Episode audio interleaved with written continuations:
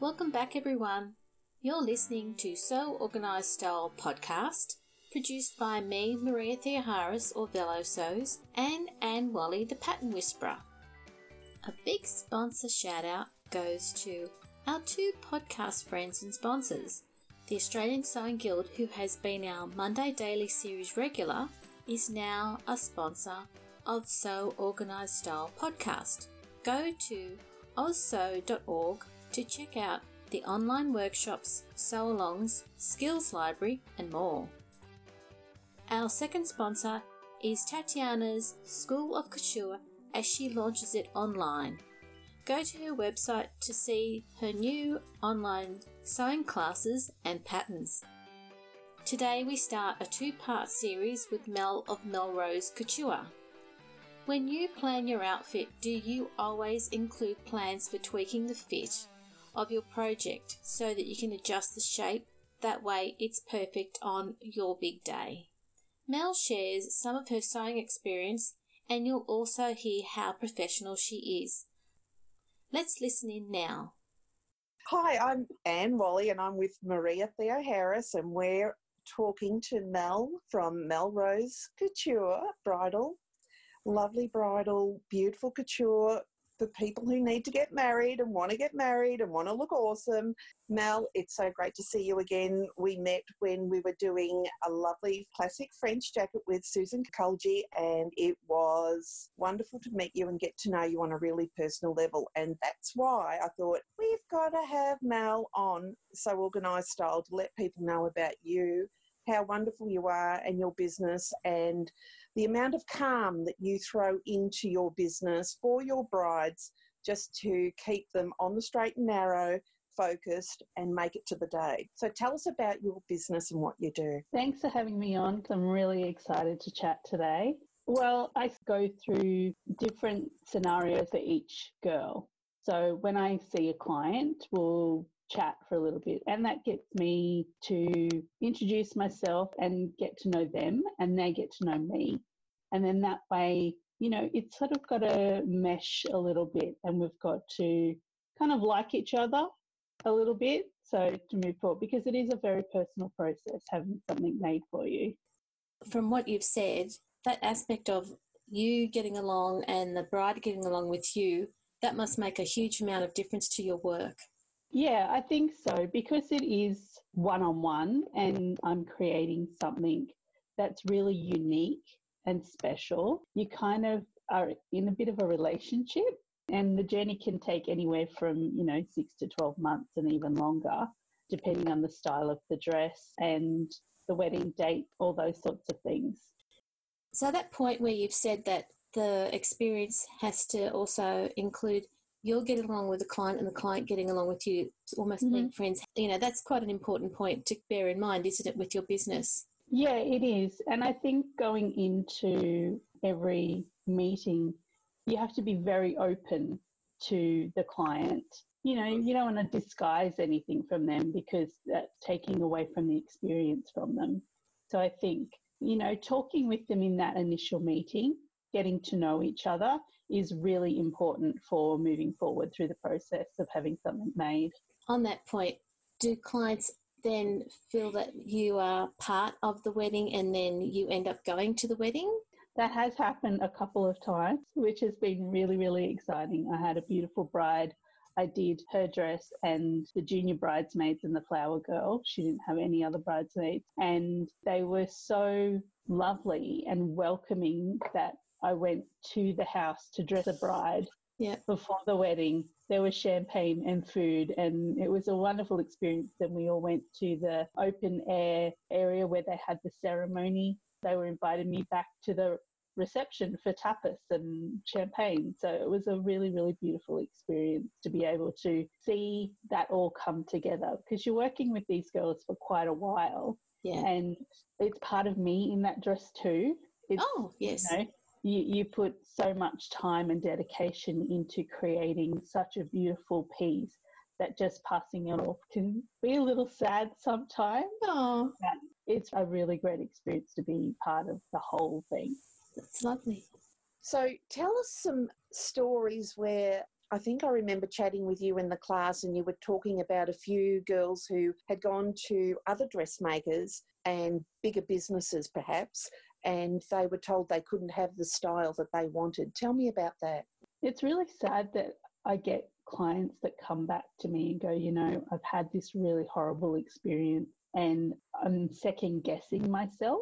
So I had a particular client, I was actually a friend of mine who owns a fabric store. You guys know Anna from Selective Fine Fabrics. Yes. She called me up and she said, I have this girl, she's in store. I want you to meet her because she's just had a really bad experience and I know you and what you're going to say to her. So come and meet her. And she told me that she went to a lady who was well known and she had designs in mind of what she would like to wear. And the woman said, Oh, you can't wear that. You're not the right shape for that. You can't wear that because you're bigger. And to oh. me, that oh. kind of just broke my heart a little bit, particularly because she was such a beautiful girl and the style of dress she wanted suited her personality to a T. Oh. It was the best dress she could have ever picked. And I said, Of course, you can wear that. We will make it work and it will suit your shape. To me, that's part of what I do. That's my job is mm. to take what they are inspired with and create it to suit them. You know, it's just, I'm not making a copy of a dress because that's not what they're asking me to do. They're asking me to create that dream they have in their mind. And that picture is an inspiration. You take that, you run with it, and then you work with them and you in your styling. And the end result was just breathtaking. She was the most beautiful bride on the day, and I have never seen a happier bride, to be honest. And you did so much to make sure that her happiness was as big as it could have been rather than taking that negative experience and then she wouldn't have felt 100% on the day. Whereas with your help she was more than 100% on the day. That's to me that's one of my number one goals in working with First clients advice. they need to be happy. And I and I want to make them happy if that makes sense. Is that's part of the driving force behind what I do is making them happy with the process making them happy with me and most importantly with their gown well, Mel, I just think it's devastating that a bride's excited about her day. They go into a business fully expecting to be told, yes, we can make it work for you. And to be given the answer, well, not for you, honey, because you're excluded from that style, which I'm sure they have a lot of experience, but I think sometimes they don't want to do the work that's involved or they may not be good at it. So instead of saying the truth, which would be, that's not my forte. You need to go and see someone who does a lot of these dresses and they'll make it work for you. Wouldn't that be a better option than just telling someone, no, I'm going to give you something that's going to work for you that I know I can do? That's just terrible to push it onto the bride because a bride doesn't need that. Yeah, absolutely. And I mean, there are instances where there are girls who may choose or fall in love with a style that may not suit them but it's part of my job to actually walk them through the process of creating something that works for them and they fall in love with it that way. So there are sometimes, you know, you fall in love with the picture and you go, oh, that's what I want to look like on my wedding day. Sometimes that's not going to work for your shape but it's my job to make you feel like what we're doing is what you want. And sometimes, Mel, isn't it just the vibe of the dress? Like if it's a certain chiffon or silk or the type of fabric that they're actually seeing the movement more so mm-hmm. than the actual line drawings of a design as well. So you're deciphering what it is about those pictures that they're bringing to you as mm-hmm. to what part of it is the thing that they're really alluding to. Mm, that's why that first meeting with with a bride or any client is really important. And they'll bring three or four pictures or however many they want, and I go through each one of them and I ask them, "What is it that you really love about that picture? What's the thing that's really exciting you about that?" And that to me gives me a little bit more insight to where they're really being attracted to, whether it's the fabric, the color, Sometimes it's just the color. And then I'll go, okay, that's fine. We can do that color, but let me show you some styles that I think would look beautiful on you. And isn't that really what it's all about building the relationship, getting to know a person on that deeper level, and caring enough about that person. And I think that's gold. I think, and that's why Absolutely. When I met you and I listened to your lovely stories while we were sewing our classic French jacket and trying our best to keep up with that because that was a big job. Well, I have to say that hearing the stories and understanding the type of person that you were, I thought, my gosh, that is just such a lovely thing to hear. And I don't hear those stories that often. So you're really one in a million. And I think that's why when I was having a chat with Maria and I'm like, oh my gosh, we need Mel. We need Mel from Melrose Couture to come on and talk did. about what she does because I think brides need to know that there are people who care about them on a different level. You know, I'm Yeah. not saying that the other people aren't good or anything like that. Yeah. It's just different people suit different type of situations and That's right. Yeah. you can pick people up and put them back on the horse and they can make it. they can make it to the wedding day. That's right. Yeah, and I think you hit it on the head from the stories that you heard and from the way you've described it, Mel, you know, your process. You actually care about your clients. And I think that's what gets everyone across the line and you build something that makes the day what they've dreamed of and what they want. You know, what they will Yeah. always remember in a positive way. I think it's part of my job that girls planning a wedding is really, really stressful, but they're like working full time. They're trying to live with their partner, navigate this whole new field of planning a really big event. And it's kind of really something that, you know, the stress can get to you. And I think as part of my job that when they come and see me, it's my job to take that stress away from them. So when they come to see me, I'm like, you don't need to stress while you're here. I have this. This is my area. You're set. you can, you know, tell me what's going wrong, and we'll fix it somehow. Tell me about after the wedding, they've worn the dress, they've had the most magnificent day. Mm-hmm. Do they send you the photos and a little little note to tell you how they felt? Do you get the feedback afterwards? I do sometimes. I mean, some brides you don't.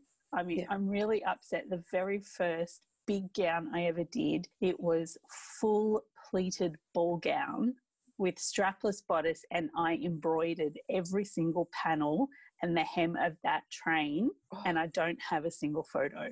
Oh, And Oh. I'm devastated because I went, oh, she'll send me photos. She didn't send me photos, so I don't have a photo of that beautiful dress. So I take photos in my Good. studio good. now because of that. That I have some beautiful girls, and you know, it might take six months because they want me to have the photos from the photographer. Yeah. Um, You know, they've got things to do. They're on their honeymoon. They've got to get back into normal life after the wedding. So it can take a little time, but then you'll get a little surprise in your inbox and it'll be all the beautiful pictures from the wedding or a link to their whole album. Some girls send me the, oh, just take what you want. So yeah, Oh. that's really great.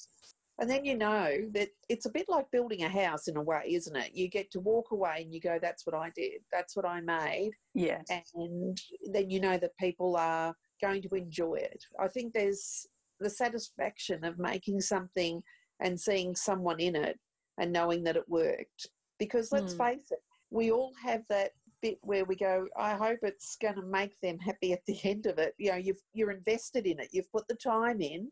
Yeah. But I mean, being a creative seamstress, if there's a few tweaks, that's always something that you can quickly adjust to suit. I mean, there's always weight loss, weight gain, and yeah. all those other things. Mm.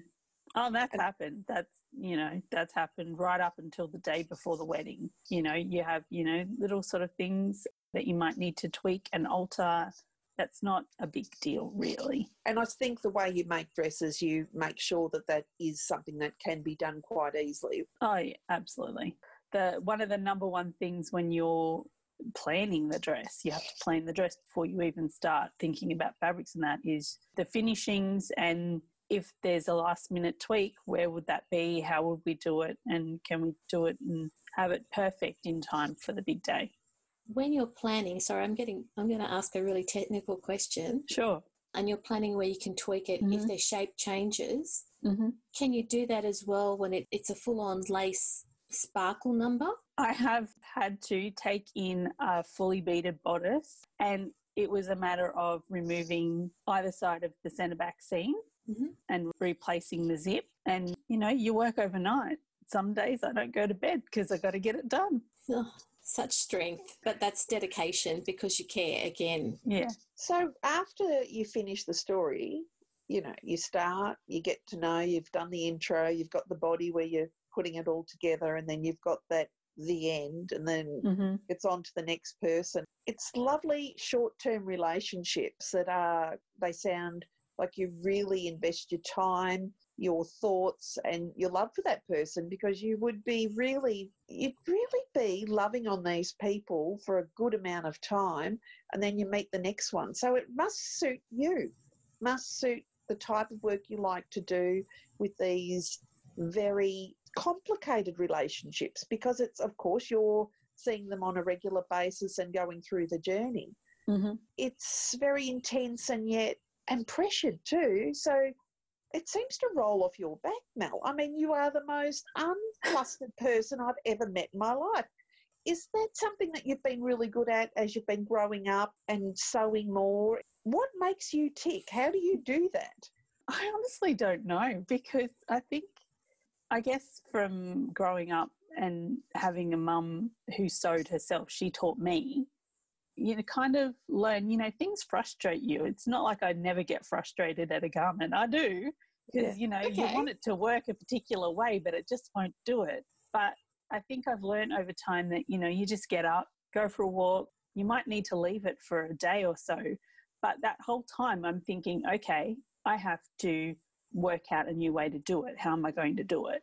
And I think by doing what I do for so long, I've actually been able to take that on board and not get flustered in front of anyone. I can get flustered behind the scenes, but in front of anyone, everything I I will make it work. That's where I go with it. So was your mum calm? Yeah, I mean, she there was you know challenges and things that some things didn't work, but she just loved it.